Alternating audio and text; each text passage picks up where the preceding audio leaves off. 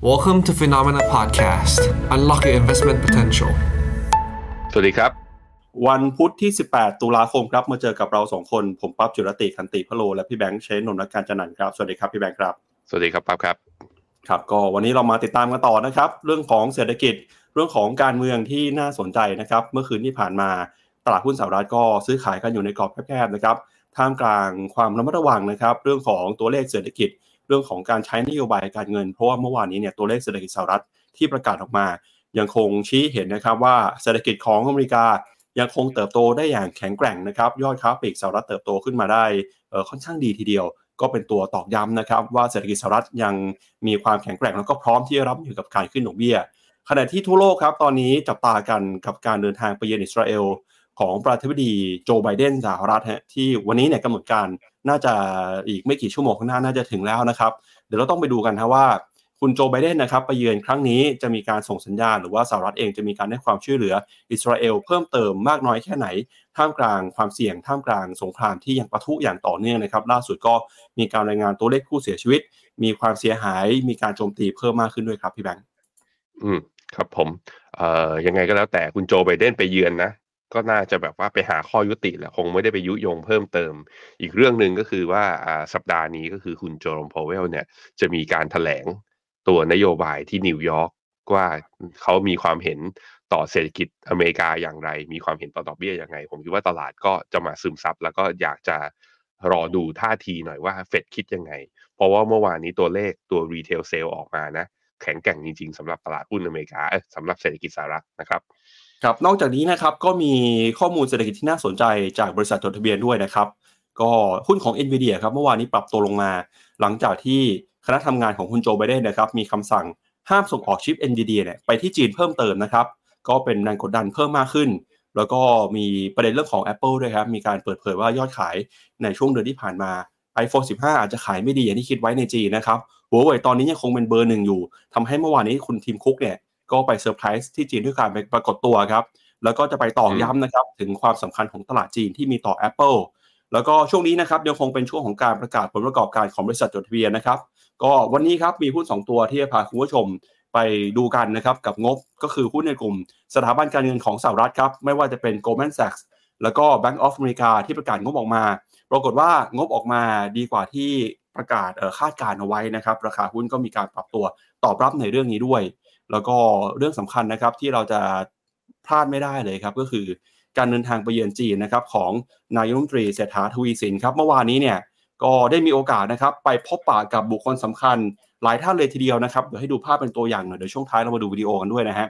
คุณเศรษฐาเมื่อวานนี้ได้ไปหารือทวิภาคีกับคุณปูตินนะครับผู้นำของรัสเซียครับมีการพูดคุยกันหลายเรื่องนะครับ ไม่ว่าจะเป็นเรื่องของการกระชับความสัมพันธ์ เรื่องของการขอให้รัสเซียนะครับเข้ามาซื้อสินค้าเกษตรในบ้านเรา แล้วก็มีภาพนะครับที่คุณเศรษฐาเนี่ยได้ไปพบปะกับ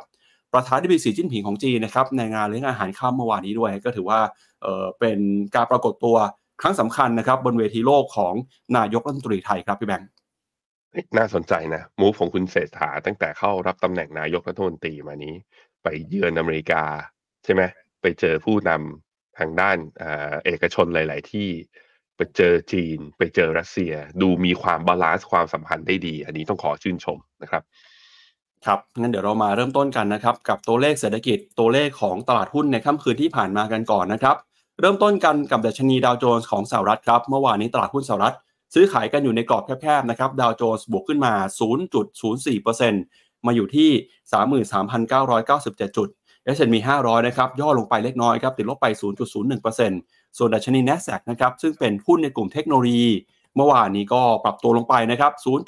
0.25%หุ้นขนาดกลางขนาดเล็กนะครับ Russell Small Cap 2,000 บวกขึ้นมา 1%ครับแล้วก็ Wix Index นะครับตอนนี้ Wix Index เดินหน้าปรับตัวขึ้นมาแล้ว บวกขึ้นไปต่ออีกประมาณเกือบ 4%เมื่อคืนนี้มาอยู่ที่ 17.88 จุด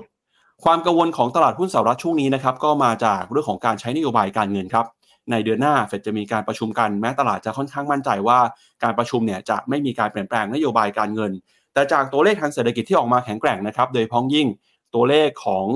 ยอดค้าปลีกทำให้ตอนนี้ตลาดก็ค่อนข้างจะกังวลนะครับว่าเฟดอาจจะมีแรงกดดันเพิ่มเติมทำให้จำเป็นต้องใช้นโยบายการเงิน เข้มงวดเพิ่มมากขึ้น อาจจะมีการขึ้นดอกเบี้ยนะครับ แล้วก็ในช่วงค่ำคืนที่ผ่านมาเนี่ย เราก็เห็นการเปลี่ยนแปลงนะครับของบอลยูสหรัฐอายุ 10 ปี ก็เดินหน้าปรับตัวบวกขึ้นมาตอนนี้แตะแถวประมาณสัก 4.8%กันอีกครั้งหนึ่งแล้วครับ ขออนุญาตโทษทีครับ ลืมแชร์สไลด์อ่างั้นเดี๋ยวผมพาไปดูตัวเลขนะครับของหุ้นในแต่ละกลุ่มก่อนนะครับ ว่าเมื่อคืนนี้ที่ปิดไปเนี่ยหุ้นในรัฐเป็นยังไงบ้างนะครับ เราก็จะเห็นนะครับว่าที่ปรับลงมาแรงๆเนี่ยก็คือ NVIDIA ฮะ NVIDIA นี่คือเจอปัจจัยเฉพาะตัวเลยนะครับเรื่องของการห้ามส่งออกชิปไปจีนทำให้เมื่อวานนี้ราคาหุ้นของ NVIDIA ติดลบไปถึง 4.6%นะครับแต่อะไรก็ตามครับหุ้นในกลุ่มเทคโนโลยีตัวอื่นก็ยังพอรักษาระดับได้อยู่ ไม่ว่าจะเป็น Meta นะครับ Google ยังบวกขึ้นมาได้ Apple นะครับช่วงนี้ถูกกดดันเดี๋ยวต้องมาดูงบนะครับว่ายอดขายจะเป็นอย่างไรหลังจากที่ตัวเลขนะครับในจีนยอดขายไม่ค่อยสดใสเท่าไหร่ แล้วก็มีหุ้นของกลุ่มพลังงานนะครับที่ปรับตัวบวกขึ้นมาได้ค่อนข้างดีทีเดียว Exxon Mobil Chevron นะครับตอบรับกับราคาน้ำมันที่ปรับตัวเป็นขาขึ้น แล้วก็เทสลานะครับเมื่อวานนี้บวกขึ้นมา 0.3%ครับ ครับผมถ้ามองเป็นหุ้นกลุ่มเมกะเทนนะกองทุนเมกะเทนเนี่ยสิบตัวเนี่ยติดลบสี่ตัวอีกหกตัวเนี่ยบวกขึ้นมา เพราะฉะนั้นคือพอกลับไปมองเนี่ยว่าเอ้ย NASDAQ เมื่อวานนี้ปิดลบ 0.33 แล้วหุ้นเมกะเทนจะเป็นยังไงกองทุนนี้ ปรากฏว่าก็อาจจะไม่ได้ลบฮะอาจจะบวกด้วยซ้ำถ้าไปดูตัว NASDAQ เนี่ย จริง ๆ แล้วเมื่อวานเนี้ย พอตัวเลขรีเทลเซลประกาศออกมา พี่ปั๊บตลาดมีการย่อลงมาก่อน เพราะว่าพอยอดค้าปลีกมันแข็งแกร่ง มันแปลว่าเศรษฐกิจอเมริกายังแข็งแกร่ง เมื่อเศรษฐกิจอเมริกายังแข็งแกร่ง เฟดก็ไม่ต้องไปกังวลเรื่องว่าขึ้นดอกเบี้ยแล้วจะกังวลทำให้เศรษฐกิจชะลอหรือเปล่า เพราะฉะนั้นก็ถ้ามีสัญญาณเรื่องเงินเฟอ้อก็เดินหน้าขึ้นดอกเบี้ยได้ตลาดไปคิดแบบนั้น แต่ว่าภายในวันเนี่ยก็มีแรงดีดกลับขึ้นมา แต่ว่า ก็ไม่ถึงกับขนาดทำให้ดัชนีกลับมาปิดบวกได้นะ แต่ว่าก็ได้แท่งสีเขียว มันแปลว่าเปิดมาโล แต่ตอนปิดเนี่ยก็คือมีแรงซื้อชนะแรงขายนั่นเองนะครับในขณะที่ดาวโจนบวกไม่เยอะครับ บวกเพียงแค่ 13 จุด แต่ก็เป็นสัญญาณที่ดี เพราะว่ายืนกลับมายืนเหนือ เส้นค่าเฉลี่ย 200 วันได้ 2 วันทำการติดต่อกันแล้วนะครับ VIX Index เนี่ยมีการดีขึ้นมานะครับ แต่ว่าก็ยังอยู่ต่ำกว่า 20 จุด เพราะนั้นยังไม่ได้มีปัญหาอะไร ตัว Dollar Index เนี่ยอยู่ที่ร้อยหกจุดสามตอนนี้เกาะอยู่ที่เส้นค่าเฉลี่ยยี่สิบวันพอดี ก็จะเห็นว่าดอลลาร์เนี่ยเหมือนจะพยายามจะไม่แข็งค่าเพิ่ม แต่ว่าการอ่อนค่าเนี่ยก็ไม่ได้อ่อนค่ารุนแรง ผมคิดว่าตลาดยังมีให้น้ำหนักหรือปัจจัยความเสี่ยงเรื่องกลุ่มฮามาสกับที่อิสราเอลอยากขอรอดูก่อนว่า การที่ผู้นำของโลกหลาย ๆ คนเนี่ยเคลื่อนตัวเข้าไปนะทำตัวไปเป็นสื่อกลางในการเจรจาเพื่อหาข้อยุติเนี่ย พอมันมีพัฒนาการในเชิงบวกแบบนี้ ตลาดน่าจะรอดูผลลัพธ์ว่าจะหยุดยิงกันได้ไหม จะเลิกทะเลาะกันได้ไหม ก็ต้องติดตามกันต่อไปนะครับบอลยูสองปีครับ ดีดขึ้นมาแล้วพี่ปับ๊บตอนนี้บอลยูสองปี อย่างที่บอกไปพอตัวเลขรีเทลเซลทะลุขึ้นมาปับ๊บตลาดเลยมองว่าอย่างนี้เฟดอาจจะค้างดอกเบี้ยข้างบนเนี้ยคำว่า higher for longer อาจจะอยู่ยาวจริง บอลยูสองปีจึงดีดขึ้นมาเมื่อวานนี้วันเดียวนะสองเปอร์เซ็นต์ ตอนนี้ระดับอยู่ล่าสุดเทรดเช้านี้อยู่ที่ห้าจุดสองห้าจุดสองเนี่ยเป็นระดับสูงสุดของปีสองพันยี่สามแล้ว แล้วถ้าย้อนกลับไปเนี่ยเป็นระดับสูงสุดนับตั้งแต่ย้อนกลับไปคือเดือนมิถุนาปีสองพันหกทีเดียว โอ้ เพราะนั้นตรงนี้ก็จะเป็นแรงกดดันปัจจัยกดดันเล็ก ๆ เพราะว่าเวลาบอลยูตัวระยะสั้นเนี่ยดีขึ้นมา แสดงให้เห็นว่าตลาดเนี่ยมีความคาดหวังถึงเรื่องตัวบอลยูที่เปลี่ยนไป แล้วไม่ใช่แค่ตัวบอลยิวสองปีที่ดีขึ้นมานะฮะบอลยิวสิบปีก็ดีขึ้นมาตอนนี้อยู่ที่สี่จุดแปดสี่จุดแปดนี่ก็แปลว่าเป็นระดับระดับราคาปิดที่สูงสุดนับตั้งแต่เหมือนกันไหมปีสองพันสิบหกเหมือนกันไหมขอดูหน่อย ปีสองพันสิบเจ็ดทุกคน ปีสองพันสิบเจ็ดจำกันได้ไหมสองสัปดาห์ก่อนผมบอกไว้ว่า ตอนนี้มันมีแรงงัดกันอยู่ครั้งใหญ่ที่สุดในประวัติศาสตร์ นั่นก็คือ ระหว่าง asset manager หรือเราผู้จัดการกองทุนตราสารหนี้เขาสู้กับ hedge fund อยู่ ผู้จัดการกองทุนตราสารหนี้เนี่ยถือบอลเยอะที่สุดในประวัติศาสตร์ ในขณะที่ hedge fund เนี่ยช็อตบอลเยอะที่สุดในประวัติศาสตร์ การที่บอลยูดีอย่างนี้แปลว่ายังเข้าทาง hedge fund อยู่นะ hedge fund ได้กำไร ต้องมาดูครับคือว่าเรื่องนี้จะส่งผลต่อตลาดหุ้นทำให้เกิดการปรับฐานต่อด้วยหรือไม่อะเดี๋ยวเรามาติดตามกันต่อพี่ปั๊บครับ ครับมาดูต่อนะครับที่ความเคลื่อนไหวของตลาดหุ้นยุโรปครับเมื่อวานนี้ตลาดหุ้นยุโรปก็ซื้อขายอยู่ในแดนบวกได้นะครับโดยดัชนีดัคของเยอรมนีบวกขึ้นมา 0.09%ฟุตซี่ร้อยอังกฤษบวกขึ้นมา 0.5% CAC 40 ฝรั่งเศสบวกมาได้ 0.1 นะครับส่วนยูโรซ็อก50 ครับ ปรับตัวบวกขึ้นมา 0.5%ขณะที่ยูโรซ็อก600 นะครับเมื่อวานนี้ก็ปรับตัวบวกขึ้นมาได้เช่นกัน อย่างไรก็ตามนะครับตลาดหุ้นยุโรปเองก็ยังคงจับตาอย่างใกล้ชิด กับปัจจัยไม่เป็นเรื่องของสงคราม เรื่องของตัวเลขเศรษฐกิจสหรัฐนะครับแล้วก็เรื่องของการใช้นโยบายการเงิน ช่วงนี้เนี่ยก็เป็นช่วงที่เขาประกาศผลประกอบการเช่นกันนะครับก็มีหุ้นหลายตัวครับผลประกอบการออกมา มีทั้งที่ดีกว่าคาด แล้วก็ตัวที่แย่กว่าคาดนะครับแต่หุ้นหนึ่งตัวที่น่าสนใจที่อยากจะพาคุณผู้ชมไปดูพร้อมๆกัน ก็คือหุ้นของ LVMH ครับเมื่อวานนี้นะครับ LVMH บวกขึ้นมาได้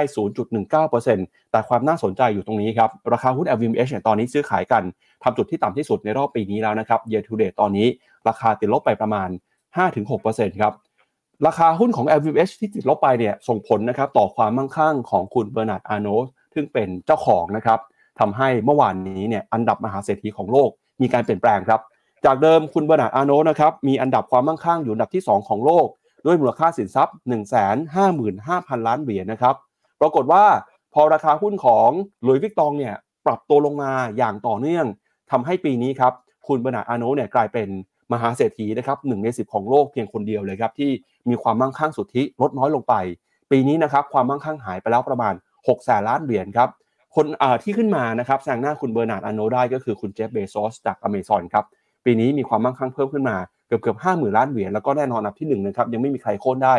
คือคุณอีลอนมัสก์ครับความมั่งคั่งสุทธิเนี่ยอยู่ที่ประมาณ2 3 0 0 0 0ล้านเหรียญทิ้งห่างอันดับที่ 2 อันดับที่ 3 พอสมควรเลยนะครับ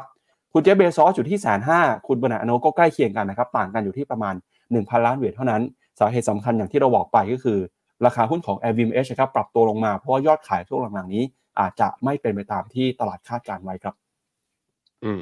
ครับผม ก็มีคุณอัมบานีนะอันดับสิบเอ็ดเนี่ยที่จากอ่าสถานการณ์คืออาดานีกรุ๊ปของที่อินเดียเนี่ยทำให้ความมั่งคั่งเนี่ยเขาลดลงมาแล้วก็ไม่ได้อยู่ใน ร้อยล้านคลับก็ย่อตัวลงมาค่อนข้างเยอะ แต่ว่า year to date เนี่ยก็ยังถือว่าบวก คุณวอร์เรนบัฟเฟตต์ตอนนี้อยู่ที่อันดับเก้าแต่ว่าผมคิดว่าปีนี้ปีนี้ปีหน้าเนี่ย ก็น่าจะยังติดอันดับหนึ่งในสิบชายที่รวยที่สุดในโลกอยู่นะ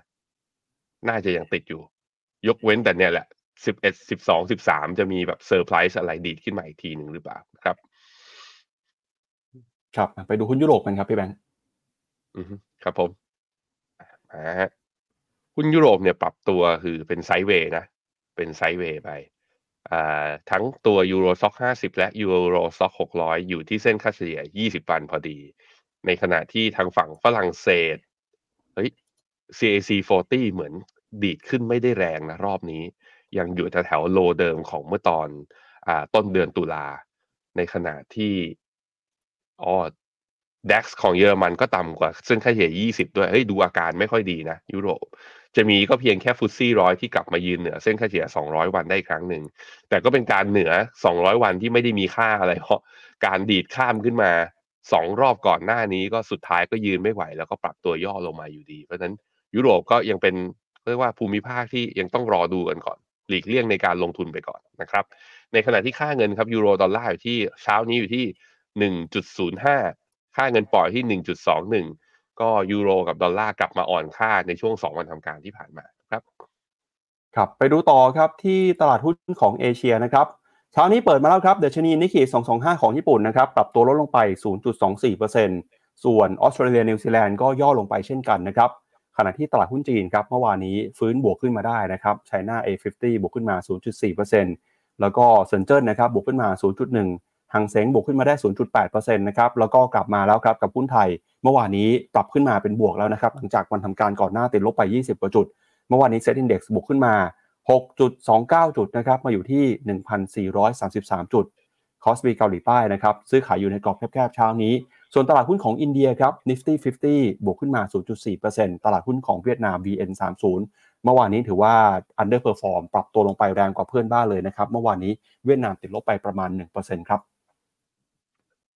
โอเคอะมาดูฮะ ทางฝั่งญี่ปุ่น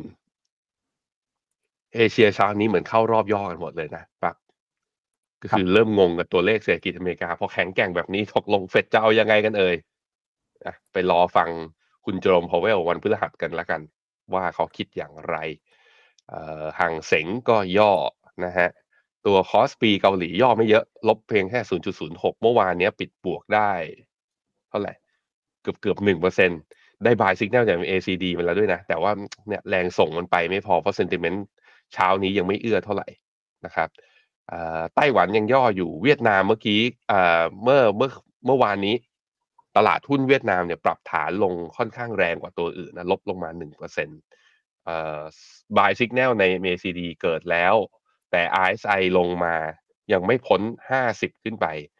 นะฮะ เพราะฉะนั้นก็เวียดนามยังอยู่ในขาของ consolidate อยู่ คือการพักฐานสะสมกำลัง ถ้าไม่หลุดต่ำกว่าเส้นค่าเฉลี่ย 200 วันก็ยังน่าสนใจอยู่ ลองมารอดูกันข้างล่าง หุ้นไทยตอนลบเนี่ยลบไป 20 ตอนบวกบวกได้แค่ 6 แต่เอาอย่างน้อยก็ได้บวกเช้านี้ผมคิดว่าหุ้นไทยก็อาจจะยังไม่ได้มีแรงนะยังไม่มีแรง เพราะฉะนั้นรอกันหน่อยใจเย็นๆทุกคน มีโอกาสรออยู่สำหรับหุ้นไทยเหมือนกัน แต่ว่าก็ต้อง คือเราพึ่งปัจจัยตัวเองได้ไม่ค่อยเยอะ ต้องรอให้เอเชียเขาฟื้นด้วยเหมือนกัน เราถึงจะมีแรงแล้วก็มีความหวังกับคนอื่นครับ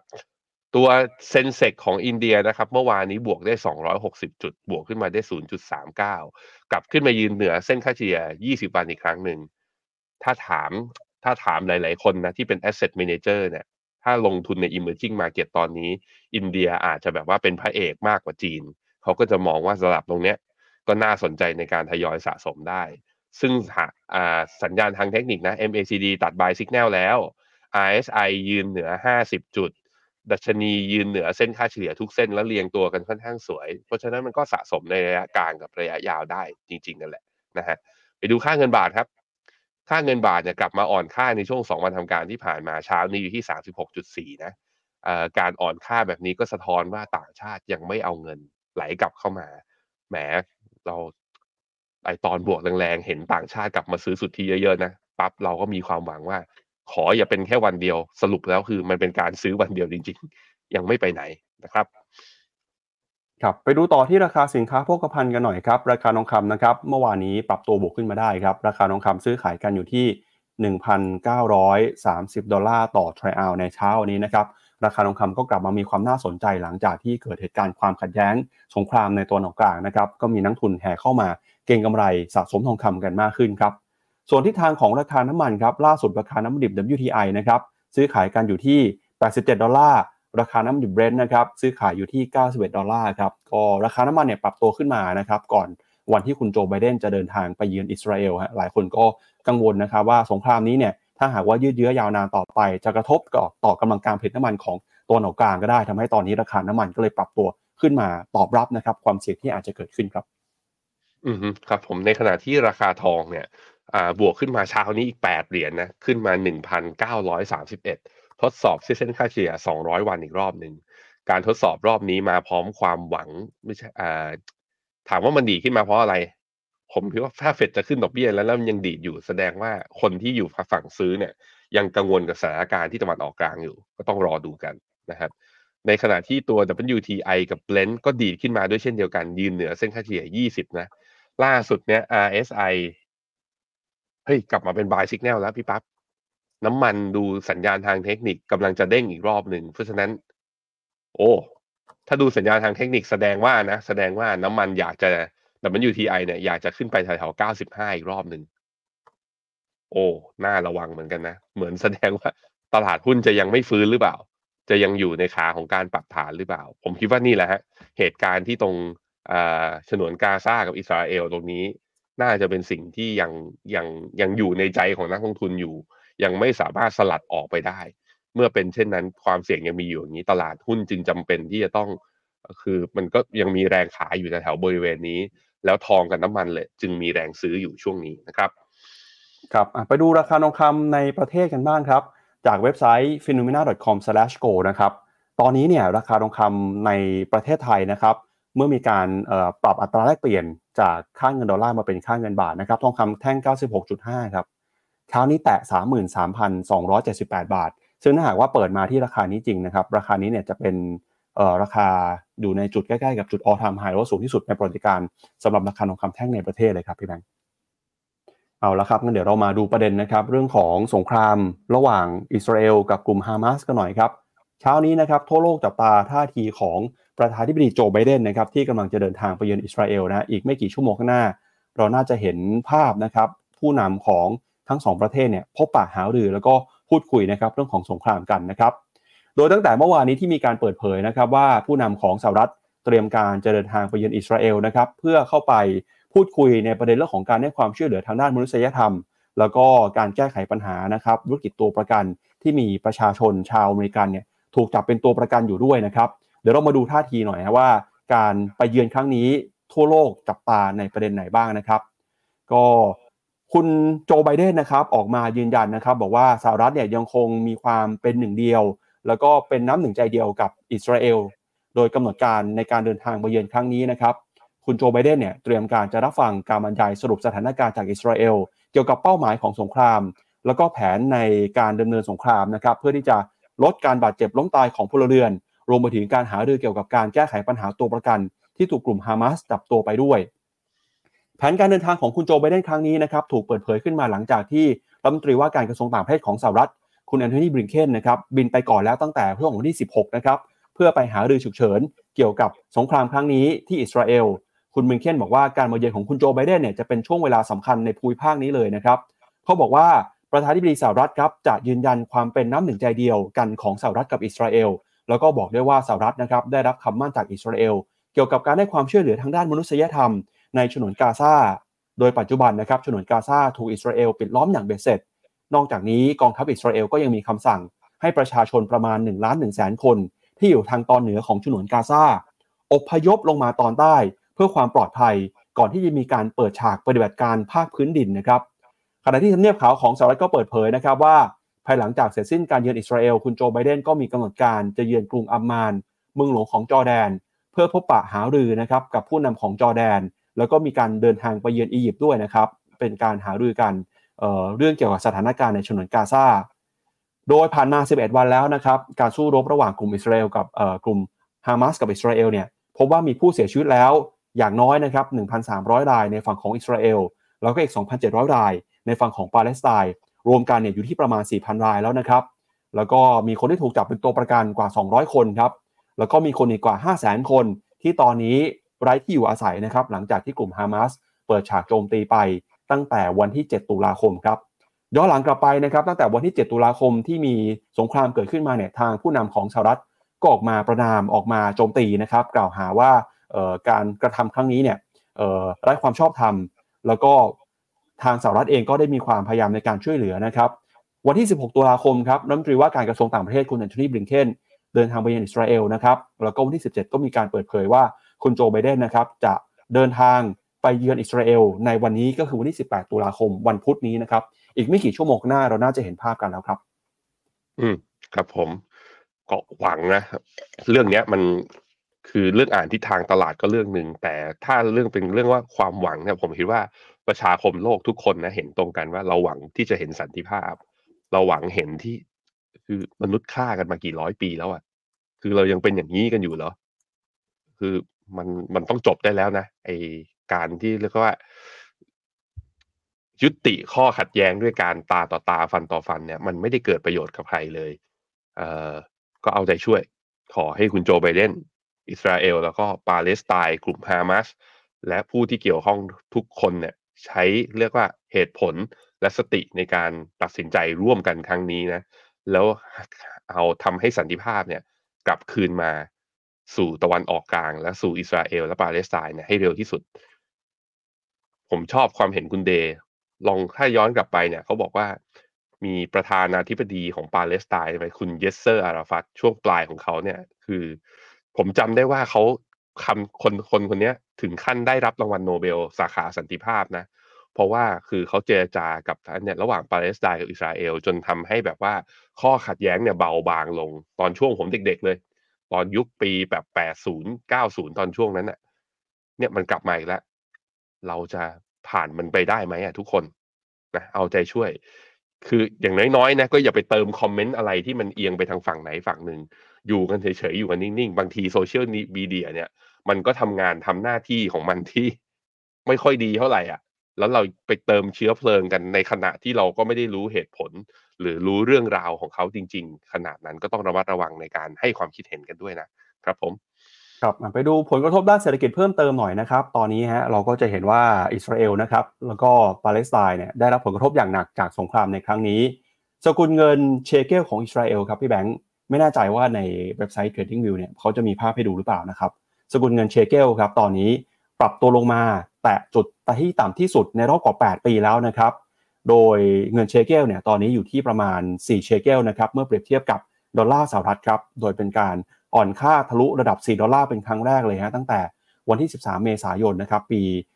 2558 เลยทีเดียวนะครับ นอกจากนี้เนี่ยตอนนั้นนะครับเงินก็มีการอ่อนค่าลงมาอย่างต่อเนื่องนะครับหลังจากที่ธนาคารกลางของอิสราเอลนะครับระบุว่าจะมีการขายเงินทุนสำรองระหว่างประเทศสูงถึง 30,000 ล้านดอลลาร์นะครับเพื่อเป็นการพยุงค่าเงิน หลังจากที่ ต่างชาตินะครับมีความกังวลเรื่องของความเสี่ยงสงครามครั้งนี้จะยืดเยื้อ แล้วก็จะกระทบกับเศรษฐกิจ แล้วก็เรื่องของทุนสำรองระหว่างประเทศของอิสราเอลนะครับ อืม ครับผม ดูนี่ฮะ ดูนี่ จริง ๆ แล้วค่าเงินอิสราเอลมันอ่อนค่ามาอย่างต่อเนื่องนะพี่ปับ๊บตอนต้นปีเนี่ยอยู่ที่สามจุดห้าคือมาดีดขึ้นก็คือตอนที่เกิดเหตุการณ์ครั้งนี้แหละที่ดีดขึ้นวันเดียวเนี่ยประมาณ 2.6เปอร์เซ็นเมื่อวันที่ 9 ตุลา ก็คือหลังจากที่ ทางกองกลุ่มฮามาสเนี่ยมีการถล่มยิงตอนเสาร์อาทิตย์พอเปิดมาวันจันทร์ปุ๊บค่าเงินก็อ่อนเลย แล้วก็มาอ่อนเนี่ยมาอ่อนแรงกว่าตอนนี้ แต่ถ้าดูจากสังเกตเนี่ยจะเห็นว่าค่าเงินอิสราเอลเนี่ยเชอร์เกลเนี่ยคืออ่อนมาก่อนหน้านี้แล้วคือถ้านับตั้งแต่ต้นปี จนถึงตอนนี้ อ่อนมาแล้วกี่เปอร์เซ็นต์เนี่ยพาไปดู อ่อนมาแล้วประมาณสิบสองเปอร์เซ็นต์ที่ประมาณนี้นะฮะก็ดูแล้วท่าทาง แบงก์ชาติอิสราเอลอาจจะต้องใช้เงินทุนสำรองเข้ามาแทรกแซงก็เป็นหนึ่งในวิธีที่ทำให้ค่าเงินไม่อ่อนเกินไป คล้ายๆ กับที่ญี่ปุ่นเคยทำนะครับ ครับ ก็อะจากอิสราเอลไปแล้วครับ เดี๋ยวไปดูความแข็งแกร่งของเศรษฐกิจสหรัฐหน่อยนะครับ ล่าสุดครับตัวเลขยอดค้าปลีกของสหรัฐในเดือนกันยายนออกมาถือว่าดีกว่าคาดนะครับ โดยปรับตัวขึ้นไป 0.7%ครับ จากเดิมที่ตลาดคาดว่าจะเติบโตอยู่ที่ประมาณ 0.3%นะครับ โดยยอดค้าปลีกรอบนี้เนี่ยได้แรงหนุนมาจากยอดขายรถยนต์ แล้วก็ยอดขายของสถานีบริการน้ำมันนะครับ โดยถ้าหากว่าไม่รวมยอดขายรถยนต์แล้วก็น้ำมันเนี่ยจะเห็นว่ายอดค้าปลีกเพิ่มขึ้นมาประมาณ 0.6%ซึ่งก็ถือว่าสูงกว่าที่นักวิเคราะห์คาดการเอาไว้อยู่ดีนะครับ โดยการที่ยอดค้าปลีกปรับตัวพุ่งขึ้นมาแบบนี้นะครับ ก็จะเป็นการสร้างแรงกดดันครับ เพราะว่าจะเป็นตัวตอกย้ำว่าเศรษฐกิจสหรัฐยังคงแข็งแกร่งนะครับ มีการจับจ่ายใช้สอย มีการซื้อสินค้าเพิ่มมากขึ้น จากเดิมที่เฟดเนี่ยมีความมั่นใจว่าเงินเฟ้อน่าจะชะลอลงมาแล้วนะครับ แต่ถ้าไปดูกิจกรรมทางเศรษฐกิจ พฤติกรรมของผู้บริโภค จะเห็นว่าการจับจ่ายให้สอยยังคงเดินหน้านะครับมีโอกาสมีความเสี่ยงที่เงินเฟ้อจะปรับตัวเพิ่มมากขึ้น พอเงินเฟ้อมีความเสี่ยงเพิ่มสูงขึ้น เศรษฐกิจส่งสัญญาณแข็งแกร่ง อาจจะเป็นตัวกดดันสำคัญนะครับที่ทำให้เฟดตัดสินใจ ปรับเปลี่ยนนโยบายการเงินเข้มงวดมากขึ้นก็ได้ สิ่งที่เราเคยกังวลกันนะครับเรื่องของ higher for longer หรือว่าการใช้นโยบายการเงินเข้มงวด ขึ้นดอกเบี้ยสูงหรือว่านานกว่าที่คิดเนี่ยก็จะเข้ามากดดันบรรยากาศการทุนในตลาดหุ้นทั่วโลกเลยทีเดียวนะครับ อันนี้ก็เป็นข้อมูลล่าสุดครับจากตัวเลขการค้าขายนะครับ ตัวเลขยอดค้าปลีกของสหรัฐในเดือนกันยายนที่ส่งสัญญาณอย่างแข็งแกร่งครับ อืมครับ ผมยอดค้าปลีกแปลว่าอะไร ยอดค้าปลีกแปลว่าคนอเมริกายังจับจ่ายใช้สอยหรือไม่ สูงกว่าคาดก็แปลว่า คือดีกว่าที่ตลาดคิด ดีกว่าที่ตลาดคิดก็แปลว่าคนอเมริกาคืออ่าไม่ตกงานว่ายังมั่นใจกับงานที่ตัวเองทำยังมั่นใจกับเศรษฐกิจอยู่เลยออกมาจับจ่ายใช้สอย แต่ว่าหมวดสินค้าที่กลายเป็นว่าคือ retail sales ที่ดีดกลับขึ้นมาเนี่ยเป็นหมวดเรื่องสถานีน้ำมันนะแล้วก็หมวดเรื่องยอดขายรถก็ที่ดีดขึ้นมา ซึ่งล่าสุดอย่างที่เราเห็นข่าวไปก็คืออย่างตลาดอเมริกาเนี่ยตลาดรถ EV เนี่ยเทสลาไม่ได้มาเก็ตแชร์แบบว่าใหญ่สุดแล้วนะเออยังใหญ่สุดอยู่ แต่ว่า Market Share เนี่ยลดลงเรื่อยๆ ก็แสดงให้เห็นว่าเริ่มมี adoption ต่อการใช้ EV ด้วยเช่นเดียวกัน นั่นก็เป็นหมวดสินค้าคือไม่ใช่หมวดบ้าน เพราะหมวดบ้านเนี่ยยังราคายังลงอยู่ สาเหตุที่หมวดบ้านยังลงอยู่ ก็เพราะว่าดอกเบี้ยที่ค้างสูงขนาดนี้ก็คือ คนก็ที่ afford ดอกเบี้ยไม่ไหวเนี่ยก็ชะลอการซื้อไปก่อนในช่วงนี้ แต่ retail sales ที่แข็งแกร่งตรงนี้เนี่ยก็พอจะบอกสัญญาณได้อีกอย่างหนึ่งครับว่าเศรษฐกิจอเมริกาน่าจะไม่ได้มีความเสี่ยงที่จะเข้า recession ภายในเร็วๆนี้ ซึ่งอันนี้ก็ถือว่าเป็นเรื่องดี นะครับ แต่เรื่องที่ไม่ดีก็คือตลาดก็เลยไปกังวลว่า ถ้าอย่างนั้นเฟดก็คงลดดอกเบี้ยได้ไม่เร็วสิ ถ้าลดดอกเบี้ยได้ไม่เร็ว ดอลลาร์ควรจะแข็งอยู่นี้ bond yield ควรจะดีดหรือไม่ นั่นแหละ คือสิ่งที่เราเห็นเมื่อคืนนะครับ ครับ ไปดูแนวโน้มยอดค้าปลีกสหรัฐหน่อยนะครับ ตั้งแต่เดือนเมษายนเป็นต้นมา เราจะเห็นว่ายอดค้าปลีกสหรัฐนะครับเดินหน้าปรับตัวบวกขึ้นมาได้อย่างต่อเนื่องเลยครับแล้วพอตัวเลขเศรษฐกิจสหรัฐส่งสัญญาณที่แข็งแกร่งแบบนี้ ก็จะไปกระทบนะครับกับการใช้นโยบายการเงินด้วย ตอนนี้นะครับนักทุนเนี่ยไปเพิ่มน้ำหนักครับว่าการประชุมที่จะเกิดขึ้นในเดือนธันวาคมนะครับ อันนี้คือมองข้ามไปเดือนธันวาแล้วครับ เพราะว่าเดือนพฤศจิกายนเนี่ยตลาดค่อนข้างมั่นใจว่าจะคงดอกเบี้ยแน่แต่เดือนธันวาคมนะครับ ตลาดให้น้ำหนักมากขึ้นครับ ประมาณ 37%ครับ บอกว่าเฟดมีโอกาสจะปรับขึ้นอัตราดอกเบี้ยประมาณ 0.25%จากปัจจุบันนะครับที่อยู่ 5.25 ถึง 5.5 ก็จะขยับขึ้นมาเป็น 5.5 ถึง 5.75%ตัวเลขนี้ขยับขึ้นมาอย่างชัดเจนเลยนะครับ เพราะว่า สัปดาห์ที่แล้วเนี่ยมีความน่าจะเป็นนะครับอยู่ที่ประมาณ 25%ตอนนี้ขยับขึ้นมาเป็น 37%แล้ว แล้วถ้าต่อไปนะครับมีตัวเลขที่ตอกย้ำอีก ก็มีโอกาสที่โอกาสจะขึ้นดอกเบี้ยเดือนธันวาคม จะมีสูงมากขึ้นเรื่อยๆนะครับ อันนี้ก็เป็นอะมาดูความที่เสี่ยงหน้าสำจอคัญที่เข้ามาครับ จะเห็นว่าอ่าที่ปั๊บบอกนะตอนนี้เช้านี้ 38.1 แล้วพี่ปั๊บที่มีโอกาสจะขึ้นดอกเบี้ย 25 basis point ในการประชุมวันที่ 13 ธันวา ซึ่งถ้าย้อนหลังกลับไป 1 เดือน โอกาสที่จะขึ้นดอกเบี้ยวันที่ 5.5 เนี่ยคือตอนเนี้ยวันนี้นะวินาทีนี้คือสูงที่สุดนั่นแหละเป็นเพราะเรื่องตัวเลข retail sale หรือเศรษฐกิจอเมริกาที่ยังแข็งแกร่งในแง่ของภาคการบริโภคนั่นเองนะฮะแต่ว่าถ้าไปดูเป็น probability ยาวๆ เนี่ย โอกาสที่จะขึ้นดอกเบี้ย เกิน 50%เนี่ยยังไม่มีนะ ยังไม่มีช่วงไหนของพีเรียดไหนเลยที่จะเกิน 50%ขึ้นไป ส่วนลดดอกเบี้ยเนี่ยกลายเป็นว่า จะลดได้เนี่ยโอกาสที่จะเกิน 50%ที่จะลดดอกเบี้ยจากระดับนี้นะ ขยับไปจากเดือนมิถุนากลายเป็นเดือนกรกฎาแล้วพี่ปับ๊บนะเริ่มเห็นเริ่มเห็นเนี่ย ยิ่งข้อมูลเศรษฐกิจออกมาเรื่อยๆมันก็จะยิ่งเป็นร่องรอยให้เรามาวิเคราะห์ต่อว่า แล้วเฟดจะทำอย่างไรต่อ ซึ่งร่องรอยที่สำคัญย้ำไปแล้วอีกเรื่องหนึ่งก็คือถ้อยแถลงหรือความเห็นของคุณโจมโพเวลนั่นแหละนะครับ ครับ ก็ เอ่อยังอยู่กับสหรัฐอเมริกานะครับจากประเด็นความเสี่ยงความขัดแย้งนะครับ เรื่องของการสรรหาประธานสภาผู้แทนราษฎรคนใหม่ที่จะเข้ามาทำงานแทนคุณเควินแมคคาที่ที่ถูกโหวตออกจากตำแหน่งไปนะครับ ล่าสุดเนี่ยดูเหมือนว่าสหรัฐอเมริกานะครับยังคงมีความวุ่นวายการเมืองอย่างไร้เสถียรภาพนะครับ เนื่องจากว่าการสรรหาประธานสภาคนใหม่เนี่ยยังไม่สามารถหาข้อยุติได้นะครับ โดยล่าสุดก็มีคุณจิมจอร์แดนครับสสจาก Republican Ohio เนี่ย ได้รับการเสนอชื่อ ให้เป็นประธานสภาผู้แทนราษฎรคนใหม่ แต่ปรากฏว่าคะแนนเสียงยังไม่ถึงเป้านะครับในการลงมติรับรองในนัดแรกทำให้ปัญหาสำคัญของประเทศนะครับที่ยังทิ้งค้างอยู่เนี่ยยังไม่สามารถแก้ไขได้ ทั้งเรื่องของการจัดสรรงบประมาณใหม่นะครับแล้วก็เรื่องของการแก้ไขปัญหา ตอนนี้ก็มีวิกฤตตะวันออกกลางเข้ามาอีกเนี่ยทำให้หลายคนก็กังวลครับว่าจะมีความยืดเยื้อแล้วก็มีความวุ่นวายนะครับในเศรษฐกิจของสหรัฐครับเดี๋ยวต้องมาลุ้นกันนะว่าสุดท้ายแล้วเนี่ยในสหรัฐจะสามารถ หาประธานสภาผู้แทนคนใหม่มาแทนคุณเควินแมคคาร์ธีได้ในเร็วๆนี้หรือเปล่าครับพี่แบงค์ครับผมแต่อย่างที่เคยวิเคราะห์ไปคือ เป็นสสทางฝั่งรีพับลิกันเองเนี่ยแหละที่ไม่ชอบคุณเควินแมคคาร์ธีทั้งที่อยู่พรรคเดียวกันเนี่ยสาเหตุเป็นเพราะว่าไปเจรจาและต่อรองในเงื่อนไขที่อาจจะทางฝั่งรีพับลิกันเอง อาจจะมองว่าเป็นข้อต่อรองที่ เออเขาเรียกว่าไม่คือไม่เข้าข้าง ทางฝั่งรีพับลิกัน แล้วก็ไม่ลดงบประมาณรายจ่ายเท่าที่ต้องการได้มากนะเพราะนั้นใครก็ตามที่มาใหม่เนี่ย ถ้าอยากได้การยอมรับจากทางฝั่งรีพับลิกันเพิ่มขึ้น แปลว่าต้องเข้มงวด และต้องต่อรองกับทำเนียบขาวที่เพิ่มมากขึ้น ซึ่งเรื่องนี้ไม่เป็นผลดีหรอกเพราะเราก็เห็นแล้วว่าถึงขั้นแบบว่าเฮ้ยจะ deadline ตอน debt ceiling ถึงขั้นจะเกิด government shutdown ก็นี่แหละ นี่ขนาดเราได้คนที่แบบว่าพยายามที่จะคอมเพลมไ s e และประนีประนอมแล้วนะ ถ้าได้คนที่ประนีประนอมน้อยลงก็แปลว่า ความเสี่ยงของอเมริกาในการเจรจาต่อรองเรื่องหนี้ แล้วก็ตัดลดงบประมาณเนี่ยจะยิ่งสูงมากขึ้นนั่นเองนะครับครับ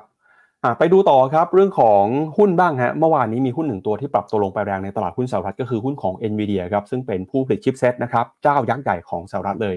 เมื่อวานนี้ราคาหุ้นร่วงไปประมาณ 4.7%ครับหลังจากที่มีข่าวว่าคณะทำงานของคุณโจไบเดนเนี่ยเตรียมการนะครับบอกว่าจะห้ามส่งออกชิปของ NVIDIA ไปจีนครับ โดยสถานการณ์ตอนนี้นะครับก็คือออความเคลื่อนไหวนะครับที่เกิดขึ้นเนี่ยทำให้ราคาหุ้นของ NVIDIA ถูกแรงกดดันอย่างต่อเนื่องเลยนะครับ การปรับตัวลงมาล่าสุดก็เป็นตัวสะท้อนถึงความกังวลของตลาดนะครับ โดย NVIDIA ครับถูกทางการสหรัฐนะครับ สั่งห้ามครับหลังจากที่คณะทำงานของคุณโจไบเดนระบุถึงแผนการระงับการส่งออกชิปปัญญาประดิษฐ์ขั้นสูงหรือว่า AI ไปให้จีน ซึ่งชิปส่วนใหญ่เนี่ยก็ผลิตโดย NVIDIA นะครับแล้วก็เป็นส่วนหนึ่งของมาตรการในการสกัดกั้นรัฐบาลของจีน ในการเข้าถึงชิปเซต เทคโนโลยีขั้นสูงที่สหรัฐมองว่าจีนอาจจะนำไปใช้เสริมศักยภาพทางด้านการอาหารได้ครับ ภายใต้มาตรการล่าสุดนะครับพบว่าชิปของบริษัท NVIDIA ที่ได้ผลกระทบก็คือ A100 มีซีรีส์ H100 A800 แล้วก็ H800 ด้วยนะครับ ซึ่งเป็นชิปที่ผลิตแล้วก็จำหน่ายให้กับจีน และบางประเทศในตะวันออกกลาง แต่ก็มีข้อยกเว้นนะครับสำหรับชิปที่ใช้ในแล็ปท็อปแล้วก็สมาร์ทโฟน รวมไปถึงอุปกรณ์เกมด้วย มาตรการนี้ครับได้มีการขยายข้อจำกัดการเข้าถึงชิปใช้ชั้นสูง และเครื่องมือการผลิตชิปกับประเทศอื่นๆ รวมไปถึงอิหร่านแล้วก็รัสเซีย รวมทั้งยังมีการขึ้นบัญชีดำนะครับผู้ออกแบบชิปของจีน ทางรัฐมนตรีว่าการกระทรวงพาณิชย์จีนครับออกมาระบุนะครับระบุเรื่องของมาตรการนี้ว่าเป็นสิ่งที่จะสร้างแรงกดดันนะครับ ต่อความสัมพันธ์และก็การค้าของทั้งสองประเทศ ขณะที่รัฐมนตรีว่าการกระทรวงพาณิชย์สหรัฐ คุณจีน่าไรมอนโดเนี่ยออกมาบอกว่ามาตรการล่าสุดของสหรัฐ ก็หวังว่าจะสกัดกั้นการพัฒนาทางด้านการอาหารของจีน ในการใช้ช่องโหว่เรื่องของกฎระเบียบการค้านะครับ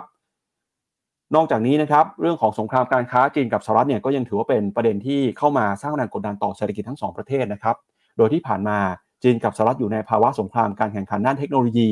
มีการใช้มาตรการจำกัดการส่งออก สินค้าไฮเทคต่างๆ แล้วก็ทำให้ตอนนี้นะครับความขัดแย้งมีความรุนแรงมากขึ้น จนล่าสุดส่งผลกระทบนะครับไปยังผู้ผลิต chipset เจ้าสำคัญของสหรัฐอเมริกาอย่าง NVIDIA แล้วครับไปดูราคาหุ้นของ NVIDIA นะมีการปรับตัวย่อลงมา 4%แต่ถามว่าจะมีผลกระทบเยอะไหม มันเป็นต้องบอกว่าชิป A100 อะไรบ้างนะพี่ปับ๊บไอ A100 เนี่ยเป็น flagship แต่อีกที่เขาแบนอีก3ตัวอะไรนะคีย์ครับมีมีซีรีส์ A ครับซีรีส์ A มี2 2รุ่นก็คือ A100 กับ A800 แล้วก็ซีรีส์ H ก็มี H100 กับ H800 ครับ คือตัวชิปของ NVIDIA เนี่ยเขาเก่งเรื่องไอตัวที่เป็น GPU คือประมวลผลแบบกราฟิก ซึ่งไอตัวซีรีส์ A ตัวร้อยเนี่ยเป็นเป็นเรือธงที่ใช้สำหรับตัวพวกเซิร์ฟเวอร์พวกคลาวด์เซิร์ฟเวอร์แล้วก็พวกการประมวลผลแบบพวก AI นั่นแปลว่าก็คือว่าไม่คืออเมริกาไม่อยากให้จีนเข้าถึงเทคโนโลยีเหล่านี้นั่นแหละนะฮะในขณะที่ตัวซีรีส์ H เนี่ยเป็นซีรีส์รุ่นถัดไปนะคือคือว่าความเร็วเร็วกว่า สูงกว่าตัวรุ่น A ยังไม่ได้ถูกผลิตยังไม่ได้ถูกใช้ในวงกว้างคือแบนไว้ก่อนเลย เพราะรู้แน่ว่าเดี๋ยวจะมา นั้นถามว่ากระทบกับยอดขายนวันนี้ไหมไม่ได้กระทบ แต่ในอนาคตอะคือมันแปลว่าก็คือตลาดทางฝั่งจีนก็ขายไม่ได้ ก็แปลว่าอย่างนั้น พอมันเป็นอย่างนั้นมันก็เลยมีผลกระทบกับเอาลุกในระยะในระยะยาว ตลาดจึงเลือกปรับฐาน ไม่เยอะไม่เยอะเพียงแค่สี่จุดหกเปอร์เซ็นต์นะตอนนี้ ก็จะเห็นว่ายังยืนอยู่แถวเส้นค่าเฉลี่ย หนึ่งร้อยวัน คือมีแรงลงมีแรงปรับฐานลงไปเนี่ยลบเกือบเกือบสิบเปอร์เซ็นตแต่สุดท้ายก็ดีดขึ้นมาแล้วก็ปิดที่เส้นค่าเฉลี่ยหนึ่งร้อยวันอยู่พอดีนะฮะอะในมุมหนึ่งก็เป็นเป็นสิ่งที่พอจะรับรู้ได้ก่อนหน้านี้อยู่แล้วว่า อเมริกาคงต้องทำกระกระทำการบางอย่าง ถ้าเห็นบริษัทที่ตัวเองสามารถสั่งการได้นะหรือบังคับใช้กฎหมายได้ เพื่อที่จะกีดกันการเข้าถึงเทคโนโลยีของบริษัทจากทางฝั่งจีน อันเนี้ย รู้อยู่แล้ว แต่ว่ามันมาเร็วเหมือนกันนะ อันนี้มาที่ NVIDIA แล้วก็ต้องดูว่า NVIDIA จะปรับตัว แล้วก็ตัวชิปเซ็ต AI เงี้ยไม่ได้ขายที่จีนไปแล้ว ไปขายที่ตลาดอื่นเนี่ยจะเพียงพอหรือว่าอนาคตของตัวหุ้นตัวเนี้ย มันไม่ได้พึ่งพากับจีนขนาดนั้นจริงหรือเปล่านะครับ ครับไปดูมุมมองของนักวิเคราะห์ที่มีต่อหุ้นของ NVIDIA ในตอนนี้หน่อยนะครับ ปัจจุบันราคาหุ้นของ NVIDIA ครับซื้อขายกันอยู่ที่ 439 ดอลลาร์ต่อหุ้นนะครับ ราคานักวิเคราะห์เนี่ยที่ส่วนใหญ่ให้คำแนะนำซื้อ 60 รายเลยนะครับบอกว่าราคาเป้าหมายจะอยู่ที่ 653 ดอลลาร์แปลว่าราคาปัจจุบันจนถึงตอนนี้นะครับน่าจะมีอัพไซด์อยู่ประมาณสักเกือบเกือบ50%เลยทีเดียวครับพี่แบงค์ครับผมครับ ก็จากหุ้นของ NVIDIA แล้วครับพาคุณผู้ชมไปดูหุ้นหนึ่งตัวคือหุ้นของ Apple บ้างครับช่วงที่ผ่านมาเนี่ยนะครับ Apple เหนื่อยพอสมควรเลยครับในการต่อสู้กับตลาดในจีนนะครับล่าสุดมีการเปิดเผยว่ายอดขาย iPhone 15 ไม่ได้เป็นไปตามเป้านะครับ อาจจะชะลอลงไปมากกว่าคาด แล้วก็ตอนนี้นะครับ ยอดขายสมาร์ทโฟน เจ้าของสัญชาติจีนอย่างหัวเว่ยเนี่ยก็ยังคงเป็นอันดับที่ 1 อยู่นะครับทำให้ล่าสุดครับคุณทิมคุกก็ต้องพยายามจะปรับตัวนะครับ ล่าสุดก็ไปปรากฏตัวที่จีนครับ โดยสำนักข่าวต่างประเทศก็บอกว่าคุณทิมคุกเนี่ยไปจีนครั้งนี้นะครับ จะไปสู้กระแส Apple ที่เป็นขาลงที่อยู่ในจีนนะครับจาก เว่ยโปของคุณทิมคุกครับออกมาเปิดเผยภาพที่คุณทิมคุกนะครับไปเซอร์ไพรส์การงานแข่งเกมที่เฉิงตูครับมีการชวนเด็กประถมนะครับใช้ iPad ในโรงเรียนด้วย ซึ่งก็ถือว่าเป็นซีอีโอนะครับรายใหญ่ของสหรัฐอเมริกาที่เดินทางไปเยือนจีนครั้งล่าสุดนะครับคุณทิมคุกซึ่งเป็นประธานเจ้าหน้าที่บริหารของ Apple เรียกเสียงฮือฮาไปทั่วโลกเลยครับในโซเชียลมีเดียของจีนด้วยนะครับหลังจากที่สร้างเซอร์ไพรส์ไปปรากฏตัวในงานแข่งเกม Honor of Kings ของค่าย สตูดิโอนะครับในเครือ Tencent ที่เมืองเฉิงตูมณฑลเสฉวนครับเกม Honor of King เนี่ยเริ่มต้นขึ้นที่นี่ที่เฉิงตูแล้วก็กลายเป็นปรากฏการณ์ในทั่วโลกเลยนะครับขณะนี้บน Apple Store ก็มีเปิดให้ดาวน์โหลดเกมนี้ด้วยนะครับคุณทิมคุกก็ออกมาพูดในเว่ยโปนะครับซึ่งเป็นโซเชียลมีเดียของจีนครับแล้วก็บอกว่าเกมนี้เป็นเกมดังสุดฮิตเลย แล้วก็เป็นแหล่งทำเงินสำคัญของ App Store ในจีนด้วย นอกจากไปงานเกมแล้วนะครับคุณทิมคุกก็ยังไปโรงเรียนประถมครับเพื่อไปทำกิจกรรมร่วมกับเด็กนักเรียน ไปสอนใช้ iPad นะครับออสอนใช้ iPad ในการหาความรู้หาข้อมูล แล้วก็สอนเรื่องของการเขียนโค้ดโปรแกรม เป็นการสนับสนุนนะครับ Apple ก็บอกภูมิใจที่ได้สนับสนุนการเรียนรู้เหล่านี้ โดยสถานการณ์ตอนนี้นะครับเกิดขึ้นมาเพียงแค่หนึ่งวันครับหลังจากที่มีข่าวว่าหัวเว่ยสมาร์ทโฟนของจีน สามารถโค่น iPhone ขึ้นเป็นสมาร์ทโฟนที่ขายดีที่สุดในจีนได้แล้วในตอนนี้ ในแง่ของส่วนแบ่งการตลาด โดยจะเห็นว่ายอดขายสมาร์ทโฟน สัญชาติจีนเติบโตเพิ่มขึ้นทุกปีในประเทศ จากยอดขายที่แข็งแกร่งนะครับในระดับ 2 หลักของสมาร์ทโฟน Android นำมาโดยหัวเว่ย Xiaomi แล้วก็ Honor ในขณะที่ยอดขายของ iPhone ปรับตัวลงมานะครับ2ดิจิตติดต่อกันมาหลายเดือนแล้ว โดยการเติบโตของยอดขายนะครับของจีนเติบโตขึ้นมาในครั้งนี้เนี่ยก็ยังคงแซงหน้านะครับแม้ว่า Apple จะมีการเปิดตัว iPhone 15 ก็ตาม ขณะที่ผลสำรวจของบริษัท Counterpoint Research ระบุนะครับว่ายอดขาย11วันแรกของ iPhone 15 ในจีน น้อยกว่า iPhone 14 ที่เคยเปิดตัวถึง 4.5%เลยครับ แล้วก็ตอนนี้นะครับจีนเองก็ยังเป็นตลาดสำคัญของ Apple ทำให้ Apple ต้องพยายามปรับตัวนะครับแล้วก็หากลยุทธ์ใหม่ๆ มาดึงดูดให้ชาวจีนยังคงใช้ iPhone ของ Apple อยู่ครับอะสาเหตุที่ตอนนี้สรุปก็คือภาพรวมนะ ยอดขาย iPhone 15 ลดลงเมื่อเทียบกับตอนช่วง iPhone 14 ผมคิดว่าม่าถ้าสรุปจากที่ปั๊บบอกมาน่าจะมีอยู่3สาเหตุ อย่างที่หนึ่งครับคือราคา iPhone 15 มันสูงกว่าราคา iPhone 14 มันทำให้มีคนลังเลคราวนี้เขาลังเลเพราะอะไรมันเป็นเหตุผลข้อที่2คือการ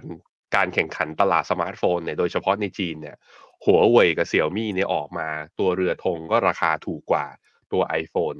แล้วพอมีการกีดกันมากๆ รัฐทิความชาตินิยมนะเฮ้ยอย่างนี้ใช้ของจีนก็ได้ มันไม่ได้ต่างกัน ผมคิดว่าในจีนเนี่ยมันยอดขายที่ลดลงจึงส่งผลกระทบต่อตัว iPhone ในภาพรวมนะฮะอย่างที่สามผมคิดว่าเศรษฐกิจโลกในภูมิภาคอื่นๆด้วยอะมันอยู่ในขาของการชะลอตัว หรือว่าอยู่ในขาของการซึมๆมันจึงทำให้ผู้บริโภคอย่างเราๆเนี่ยสินค้าฟุ่มเฟือยเนี่ยอาจจะชะลอการจ่ายออกไปหน่อยก็ได้ เพราะคิดอย่างนั้นนะครับ พอเป็นอย่างนั้น แต่ว่าถ้าลองไปดูพี่ป๊าผมลองดูยอดขายล่าสุด ในข่าวนะเขาบอกว่ายอดขาย iPhone 15 ในอเมริกาเนี่ย เมื่อเทียบกับ iPhone 14 9 วันทำการหลังการที่เปิดตัวเนี่ย ปรากฏว่า iPhone 15 ยอดขายเพิ่มขึ้นเกือบเกือบ10%ครับซึ่งมันเป็นตลาดเดียวด้วยที่ยอดขาย iPhone 15 ดีกว่า iPhone 14 มันชัดเจนอย่างหนึ่งนะว่าเศรษฐกิจอเมริกาฟื้นอยู่ แล้วก็แข็งแกร่งอยู่ มันจึงทำให้ดีมานของคนในการอยากจะเปลี่ยนเครื่องมือถืออะของที่อเมริกาไม่ได้ลดลงอะอันนี้ก็คือ e a r n i n g revision หน้านี้นะที่ปรับเอามาให้ดูนี่ก็คือว่าการปรับประมาณการกำไรของตัวนักวิเคราะห์ที่บูมเบิร์กเขาไปรวบรวมมา ก็จะเห็นว่า มีการหั่นเป้าลงมาตอนช่วงตั้งแต่ตอนต้นปี 2023 เนี่ยที่บอกว่าที่เศรษฐกิจโลกอาจจะมีแนวโน้มจะเกิด recession ก็เลยมีการหั่นตัวกำไรเนี่ยลดลง แต่รับตั้งแต่ตอนเดือนสิงหาเป็นต้นมาก็ปรับตัวขึ้นมา เป็นพร้อม ๆ กับตอนที่หลาย ๆ นักวิเคราะห์ออก paper กันออกมาว่าอเมริกาอาจจะสามารถหลีกเลี่ยง recession ได้ อเมริกาอาจจะไม่จำเป็นต้องขึ้นดอกเบี้ยไปเยอะกว่านี้ไกล ๆ ก็ได้ เห็นไหมแล้วก็ปรับประมาณการเพิ่มขึ้นทันที เพราะนั้น Apple เนี่ยมุมมองสำหรับผมนะมุมมองหนึ่งคือเป็นสินค้านวัตกรรมก็จริง แต่ตัวเขาเองในระยะสั้นเนี่ยการเคลื่อนไหวก็วิ่งไปตาม sentiment ของอ่าเศรษฐกิจโลกด้วยระดับหนึ่ง ปัจจุบันนี้ก็มีนักวิเคราะห์เนี่ยให้ recommend sell นะอยู่แค่ 4 ราย นอกนั้นอีกประมาณ 48 ราย ไม่ถือก็ซื้อโดยมี upside จากราคาเป้าหมายนะตอนนี้นะ ตอนนี้ราคา110อ่า177เหรียญนักวิเคราะห์ส่วนอ่าค่ากลางเนี่ยให้ไว้ที่200เหรียญ200เหรียญก็มีอัพไซด์ประมาณ14%จากตรงนี้ มาดูที่หน้าจอผมก็จะเห็นว่า Apple เนี่ยขึ้นมารอบนี้ยังไม่ยืนเหนือเส้นค่าเฉลี่ย100วัน แล้วก็มีเส้นดาวเทรนไลน์เนี่ยกดลงอยู่ แต่ข้อดีคือตอนที่ Apple ลงมาตอนปลายเดือนกันยาที่ผ่านมาเนี่ยอินเด็กซ์ทำนิวโลนับตั้งแต่ตอนอทำ ทำนิวโลนับตั้งแต่ตอนเดือนพฤษภา แต่ RSI กับ MACD ไม่ทำโลตามคือยกขึ้น เพราะฉะนั้นเกิดเป็น bullish divergence อ่อนๆนั้นถ้าเมื่อไหร่ที่สามารถที่จะทะลุแถวๆเนี้ยครับ เส้นค่าเฉลี่ย 100 วันขึ้นไปได้ Apple จะกลับมาเป็นขาขึ้นอีกครั้งหนึ่ง ซึ่งขาขึ้นนั้นมันอาจจะมาที่นี่ก็ได้นะ วันที่ 2 พฤศจิกาคือวันที่ Apple ก็จะเริ่มประกาศตัวผลการดำเนินงานไตรมาส3ของตัวเอง ซึ่งตลาดคาดการณ์ว่าจะออกมามีกำไรอยู่ที่ประมาณ 1.39 เหรียญดีกว่าไตรมาส2ซึ่งถ้าออกมาแล้วดีกว่าไตรมาส2แล้วดีกว่านั้นอีก ผมคิดว่าหุ้นของ Apple ก็มีโอกาสดี ใครสนใจนะ ผ่านกองทุนรวมก็เหมือนเดิม ผมพูดทุกวันเผื่อคุณจะแบบว่า แบบว่าเคลิมเคลิมแล้วกดซื้อตามกองเมกะเทนนะครับผม ครับ ไปดูต่อครับ ก็มีหุ้นนะครับ ที่ประกาศผลประกอบการกันไปเมื่อวานนี้เป็นหุ้นแบงก์ใหญ่ของสหรัฐสองตัวนะครับ ก็มี Goldman Sachs แล้วก็มี Bank of America ด้วยนะครับ เมื่อวานนี้เนี่ยปรากฏว่าหุ้น 2 ตัวนี้นะครับ ก็รายงานผลประกอบการออกมาที่ดีกว่าคาดนะครับ ก็ทำให้ปริมาณการซื้อขาย แล้วก็การเก็งกำไรกลับเข้ามาคึกคักเลยทีเดียวฮะเดี๋ยวไปดูกันหน่อยนะครับว่าสาเหตุสำคัญเกิดจากอะไรบ้าง ก็เริ่มต้นที่ Goldman Sachs ก่อนนะครับเมื่อวานนี้รายงานผลประกอบการออกมา ปรากฏว่ามีรายได้นะครับ เติบโตขึ้นมา แตะระดับนะครับ 11,800 ล้านเหรียญสหรัฐ ส่วน EPS อยู่ที่ 5 เหรียญ 47 เซน สูงกว่าที่ตลาดคาดเอาไว้ด้วยนะครับ สาเหตุสำคัญที่ผลประกอบการออกมาดีกว่าคาดในรอบนี้ก็เกิดขึ้นมาจากออยอดขายยอดปริมาณการซื้อขายออในธุรกิจเทรดดิ้งนะครับโดยเฉพาะยิ่งธุรกิจตราสารหนี้ครับ แล้วก็ตัวเลขนะครับในฝั่งของ equity trading หรือว่าการซื้อขายหุ้นเนี่ยก็เพิ่มขึ้นมา 8%นะครับ ส่วน investment banking ครับรายได้เติบโตขึ้นมาประมาณ 1% บริษัทก็บอกว่าแม้ว่าจะเผชิญความเสี่ยงนะครับ เรื่องของสถานการณ์ในเศรษฐกิจโลกแต่นั้นก็ตามธุรกิจเทรดดิ้งธุรกิจ investment ยังคงเติบโตขึ้นมาได้อย่างแข็งแกร่งนะครับ อันนี้เป็นมุมมองผลประกอบการของ Goldman Sachs ครับนักวิเคราะห์จากรูเบิร์ดนะครับ 17 รายคำแนะนำซื้อ 13 รายคำแนะนำถือนะครับ ราคาปัจจุบันอยู่ที่ 309 ดอลลาร์ ราคาเป้าหมายอยู่ที่ 379 ดอลลาร์ มีอัพไซด์ประมาณ 23%เดี๋ยวชวนที่แบงค์ไปดูหุ้นของ Goldman Sachs ก่อนครับ อืม ครับผม อะ นี่ราคาหุ้นของ Goldman Sachs ครับ เมื่อวานนี้พอออกมาเนี่ย ตลาดก็มีการปรับฐานลงมานะ ตัวหุ้น Goldman Sachs ลดลงมาประมาณ 1.6%ก็อยู่ลงมาอยู่ในโซนกรอบล่างของทั้งปี 2023 นี้เลยยังไม่ค่อยฟื้นเท่าไหร่ก็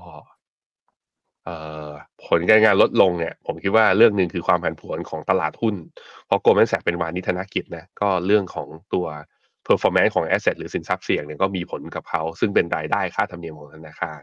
อย่างที่สองก็คือก็เป็นวานิธนกิจไงเพราะฉะนั้นคือรายได้ก็อาจจะออกจากแบบว่าได้จากการที่ IPO ออกตราสารนี้ออกอะไร ต้องบอกว่าตั้งแต่ต้นปี 2023 เป็นต้นมาการออกหุ้น IPO ของตลาดโลกเนี่ยทั้งหมดเลยทั้งรวมทั้งถึงในอเมริกาด้วยเนี่ยก็มีมันมันมันลดลงมันเบาบางลงรายได้จากตรงนี้ก็เลยขาดไปด้วยเช่นเดียวกัน แต่ผมก็คิดว่าแนวโน้มระยะยาวก็น่าจะดีนะ ฐานลูกค้าของ Goldman Sachs ก็ก็เป็นลูกค้าแบบว่าเป็น high net worth ผลิตภัณฑ์ก็ค่อนข้าง well diversify ตอบโจทย์หลากหลาย แล้วก็ช่วงที่ผ่านมาก็อาจจะได้ประโยชน์จากการที่แบงก์ขนาดกลางขนาดเล็กเนี่ยมีแบงก์รันก็คือว่าคนแถถอนมาแบงก์ขนาดใหญ่ก็จึงได้ประโยชน์บ้างก็พยายามที่จะหาเรียกว่าสินทรัพย์ทางการเงิน หรือผลิตภัณฑ์ทางการเงินอื่นๆ ในการตอบโจทย์ต้องรอดูกันไปนะฮะแต่ถ้าในเทียบในแง่ของราคาของ Goldman Sachs อะเทียบกับอีกตัวหนึ่งคือ JPM JP Morgan ซึ่ง เพิ่งรายงานงบไปเมื่อวันศุกร์ที่ผ่านมา เห็นว่า pattern ของ JP Morgan ดูดีกว่าเยอะเลยพี่ปั๊บครับเขาเป็นธนาคาร คือ Goldman อืม Sachs เป็นวาณิชธนกิจ ธนาคารดูเหมือนจะได้ประโยชน์ จากเรื่องไอ้ตัวเรื่อง NIM ด้วยเหมือนกันดอกเบี้ยที่ปรับตัวสูงขึ้นมา รายได้ส่วนต่างจากอัตราดอกเบี้ยนั้นก็เพิ่มขึ้นมาด้วยนั้นถ้าให้เลือกนะ ระหว่าง Goldman Sachs กับ JP Morgan ผมชอบ JP Morgan มากกว่านะครับครับอีกหนึ่งบริษัทคือ Bank of America ครับเมื่อวานนี้ประกาศงบออกมาดีกว่าคาดด้วยเช่นกันนะครับ รายได้อยู่ที่ 25,000 ล้านเหรียญครับดีกว่าคาด แล้วก็ EPS อยู่ที่ 90 เซนนะครับตลาดคาดไว้เพียงแค่ 82 เซนเท่านั้นกำไรเติบโตขึ้นมา 10%นะครับรายได้พุ่งขึ้นมา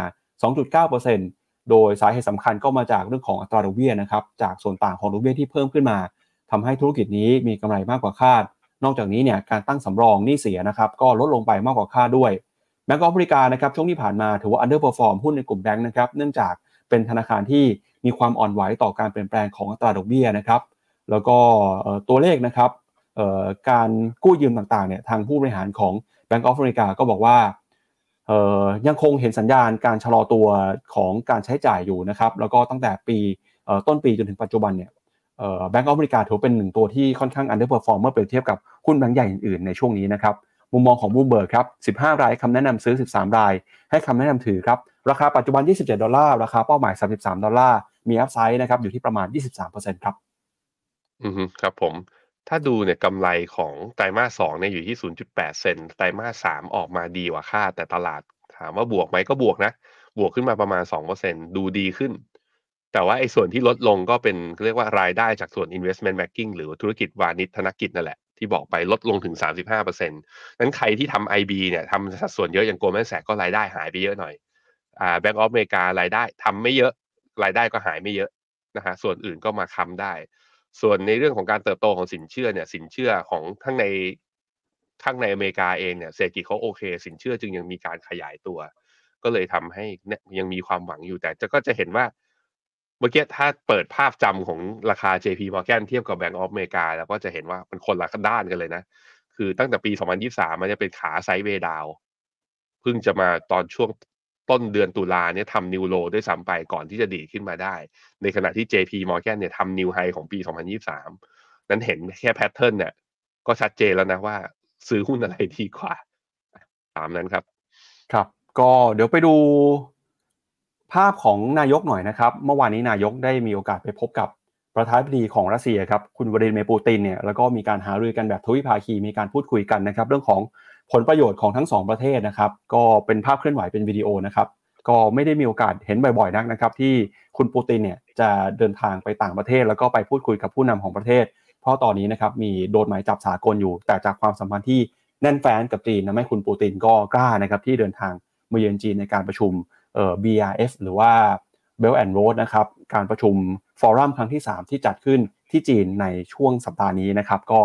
เดี๋ยวไปดูคอมเมนต์คุณผู้ชมกันก่อนครับพี่แบงค์แล้วเดี๋ยวไปดูภาพคุณเศรษฐาว่าคุยอะไรกับคุณปูตินบ้างครับ อืมครับผม มีคุณเอมิลี่บอกว่ากดกองไม่กระเทนไปแล้วติดลบไปแล้ว ก็เพิ่งกดเนี่ยมันก็ต้องติดลบเป็นเรื่องธรรมดา ถือยาวๆหน่อยนะครับ มีกองทุนสหรัฐ S F กองไหนแนะนำไหมก็มีเมกะเทนนะแล้วก็มีอีกกองหนึ่งของบลจทาริสด้วยกันที่เราชอบก็คือ AF Mode AF MOAT ตัวนี้มีทั้ง SFF แล้วก็ IMF นะครับเอ่อ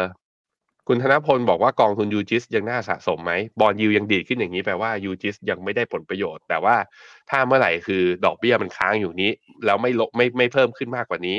มีแนวโน้มจะปรับตัวลงนะ เมื่อนั้นยูจิสจะได้ประโยชน์มากขึ้นเพราะฉะนั้นใช้วิธีทยอยสะสมนะครับ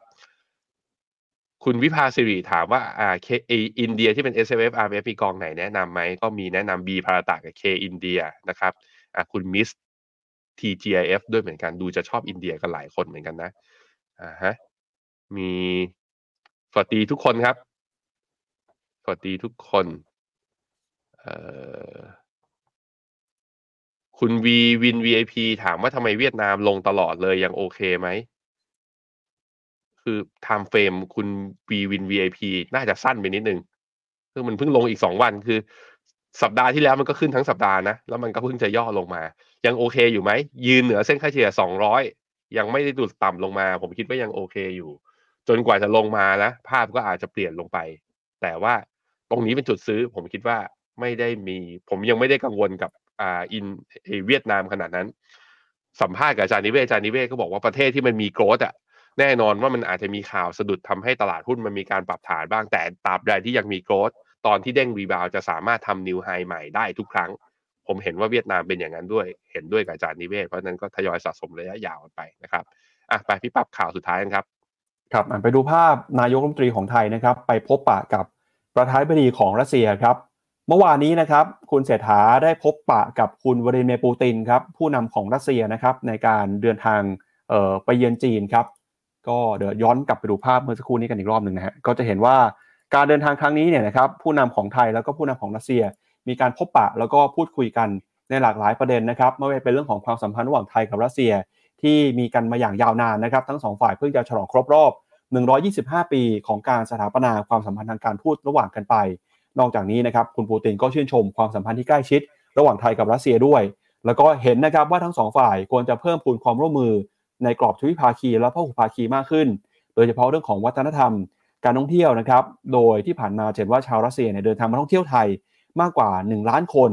แล้วก็นายกก็แจ้งนะครับว่าช่วงที่ผ่านมาวันที่ 16 ตุลาคมครับ เราก็เพิ่งจะมีมติคอรมอนะครับ เพิ่มวันพำนักให้กับชาวรัสเซียจาก 30 วันเป็น 90 วันนะครับ ทั้งสองฝ่ายก็หารือกัน เรื่องของความร่วมมือทางด้านการศึกษานะครับ เรื่องของการท่องเที่ยวด้วย เรื่องของเศรษฐกิจด้วยนะครับ หลังจากที่เจอคุณปูตินเสร็จแล้วคุณเศรษฐาก็เดินทางไปร่วมงานเลี้ยงมือค่ำนะครับ กับผู้นำของจีน แล้วก็ผู้นำของอีก 23 ประเทศครับ ก็คุณเศรษฐานะครับได้ไปพบกับคุณสีจิ้นผิง แล้วก็ภรรยานะครับในฐานะผู้ร่วมงานนะครับการประชุมโดยการพบกันในครั้งนี้เนี่ยนะครับคุณเศรษฐาก็ไปในฐานะนายมนตรี แล้วก็มนตรีว่าการกระทรวงการคลังนะครับ โดยประธานาธิสีจิ้นผิง แล้วก็ภรรยาเป็นเจ้าภาพในการประชุมนะครับ BRF หรือ Belt and Road Forum การเยือนครั้งนี้ถือว่าเป็นการเยือนจีนอย่างเป็นทางการครั้งแรกของคุณเศรษฐานะครับ โดยนายกก็มีการให้สัมภาษณ์ก่อนหน้านี้ว่า จะใช้โอกาสนี้ครับในการร่วมมือแลกเปลี่ยนความคิดเห็นนะครับ ระหว่างจีนกับไทยด้วย แล้วก็จะแสวงหานะครับโอกาสการลงทุน มีการพูดคุยกับภาคเอกชนนะครับ แล้วก็รวมไปถึงครับดึงดูดการลงทุนจากจีนให้เข้ามาลงทุนในไทยเพิ่มมากขึ้นนะครับ อันนี้ก็เป็นภารกิจเยือนจีนของนายกรัฐมนตรีเศรษฐาทวีสินครับ อืมโอ้โห ดีอะผมว่าเป็นมูฟที่ดี ผมว่าเป็นมูฟที่ดีอ่า แต่ทำไมหุ้นไทยไม่ขึ้นอะพี่ปั๊บเขาไปกังวลอะไรกันหุ้นไทยเนี่ยมาดูนะนี่ แล้ววันนี้ทางฝั่ง เอ้ย เกาหลีกับห่างเสงเปิดมาบวกแล้ว บวกแล้ว บวกได้เบาๆหุ้นไทยอาจจะมีความหวังก็ได้หุ้นไทยอาจจะมีความหวังก็ได้ คือ ไอ้มูฟที่ดีเนี่ยมันดีต่อเรียกว่าภาคการลงทุนในระยะยาว ซึ่งยังไม่ส่งผลต่อ GDP ในระยะสั้น อันนี้พอจะบอกได้แต่ว่าเป็นเซนติเมนต์แบบนี้เนี่ย ตลาดครับนักลงทุนคือจะไม่เห็นข้อดีของการเยือนหรือว่าไปดึงเงินนักลงทุนต่างชาติมาครั้งนี้เลยเหรอเออ ผมเห็นนะ ผมเห็นอยู่ ก็เลยยังมีความหวังอยู่ครับว่าหุ้นไทยตรงบริเวณเนี้ยน่าสนใจในการเข้าสะสมและเก็งกำไรระยะสั้น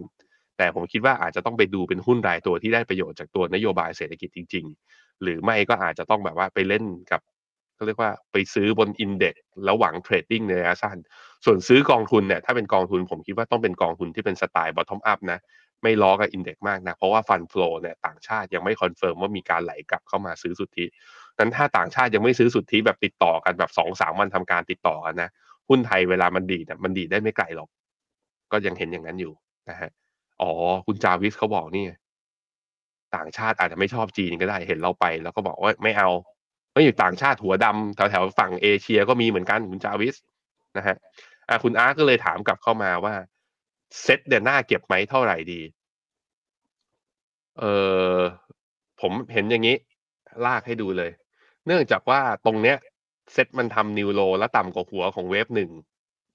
เมื่อตอนตอนโควิดไปแล้ว เวฟหนึ่งคือตรงไหนนี่ จุดสูงสุดคือตอนเดือนมิถุนาเดือนมิถุนาตอนนั้นราคาสูงสุดคือหนึ่งพันสี่ร้อยสี่สิบแปดตอนนี้หนึ่งพันสี่ร้อยสามสิบสามจะเห็นว่าต่ำกว่าหัวหนึ่ง เพราะฉะนั้นเวฟที่เราอยู่ไม่ใช่เวฟสี่ฮะ นี่คือ corrective wave corrective wave ก็จะมีอยู่สองแนวคือร้อยหกสิบเอ็ดจุดแปดกับสองร้อยหกสิบเอ็ดจุดแปดร้อยหกสิบเอ็ดจุดแปดก็อยู่แถวๆเนี้ยหนึ่งพันสามร้อยเก้าสิบพันสี่แถวๆนี้ ก็แสดงว่าลงได้อีกสามสิบจุด แต่สองร้อยหกสิบเอ็ดจุดแปดที่แถวแถวพันสองผมว่าโหดไป ผมคิดว่าไม่ถึงนะ อันนี้เดา อันนี้เดาต้องดูแพทเทิร์นของราคาอีกทีหนึ่งแต่คิดว่าไม่ถึงเราไม่ได้แย่ขนาดนั้น รัฐบาลก็เปลี่ยนแล้ว นโยบายกระตุ้นเศรษฐกิจก็กำลังจะมีออกมาอยู่เรื่อยๆนะก็เลยคิดว่าถ้าซื้อไม้ใหญ่ ๆ จริงอะเห็นพันสี่ของคงซื้อ แต่ณตรงนี้เองบอกว่าเฮ้ยถ้าไม่มีของเลย แล้วมีความเห็นเชิงบวกต่อหุ้นไทยมากๆอะผมคิดว่าตรงจุดนี้ก็พอจะเก็งกำไรได้บ้างแล้วนะสำหรับใครที่สนใจครับ ครับโอเคก็ช่วงนี้นะครับมีอ่า เชิญครับพี่แบงค์โทษโทษทีโทษทีมีคนถามมาคุณโอเล่สมาร์ท B-INNOTECH ยังแนะนำลงทุนอยู่ไหม เวลาบอก Mega Ten เนี่ยผมไม่ได้หมายถึงว่าผมเกลียดหุ้น tech ตัวอื่นนะ ไม่ได้หมายอย่างนั้นคือผมชอบ เวลาคุณเราไปดูก็ต้องดูว่าในแล้วในเมกะเทนมันมีหุ้นอะไรอยู่หกตัวนั้นคือหุ้นเทคเมื่อหกตัวนั้นมันเป็นหุ้นเทคพี่ปั๊บมันก็แปลว่าใครคุณแบบกองทุนไหนก็แล้วแต่ที่ถือหุ้นเทคซึ่ง B Innotech เนี่ยชื่อมันก็บอกอยู่แล้วก็คือเป็นหุ้นเทคที่อยู่ในสหรัฐนั่นมันก็ดีด้วยเหมือนกัน performance ของ B i n o t e c h ในช่วงที่ผ่านมาก็น่าประทับใจ เพราะนั้นก็เป็นอีกหนึ่งกองที่สามารถสะสมได้ จริง ๆ คุณถือกองเทคอะไรอยู่ คุณไม่ได้ชอบเมกะเทนคุณชอบกองไหนนะผมคิดว่าช่วงนี้คือช่วงจังหวะในการสะสม เพราะอยู่ในช่วงกำลังจะทยอยประกาศผลดำเนินงานไตรมาสสามเชื่อเถอะออกมาน่าจะดี แล้วตลาดน่าจะมีแรง rebound นะครับ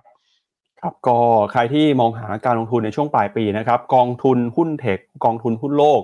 สามารถซื้อได้บนแพลตฟอร์มของ p h e n o m e n a นะครับไม่ทราบว่าจะซื้อกองไหนเนี่ยเข้าไปดูได้ที่เว็บไซต์ p h e n o m e n a c o m ตอนนี้เรามีโพยกองทุนอยู่นะครับก็สามารถเข้าไปเลือกดูได้ครับมีทั้งกองทุนโลกนะครับกองทุนหุ้นจีน กองทุนหุ้นเวียดนาม กองทุนหุ้นไทยก็มีนะครับรวมไปถึงตราสารนี้ด้วยครับเอาละครับและนี่ก็เป็นทั้งหมดนะครับของรายการข่าวเช้า Morning Brief วันนี้ครับเราสองคนและทีมงานลาไปก่อนพรุ่งนี้กลับมาเจอกันใหม่นะครับวันนี้สวัสดีครับ สวัสดีครับ ในโลกของการลงทุนทุกคนเปรียบเสมือนนักเดินทาง คุณหลักเป็นนักเดินทางสายไหน มีเงินแต่ไม่มีเวลา เลยไม่รู้ว่าจะเริ่มต้นเส้นทางสายการลงทุนยังไง วันนี้มีคำตอบกับ p h e n o m e n a Exclusive บริการที่ปรึกษาการเงินส่วนตัว ที่พร้อมช่วยให้นักลงทุนทุกคนไปถึงเป้าหมายการลงทุน สนใจสมัครที่ f i n o m e f i n o m i n a e x c l u s i v e หรือ line at f i n o m i n a p o r t คำเตือน ผู้ลงทุนควรทำความเข้าใจลักษณะสินค้า เงื่อนไขผลตอบแทน และความเสี่ยงก่อนตัดสินใจลงทุน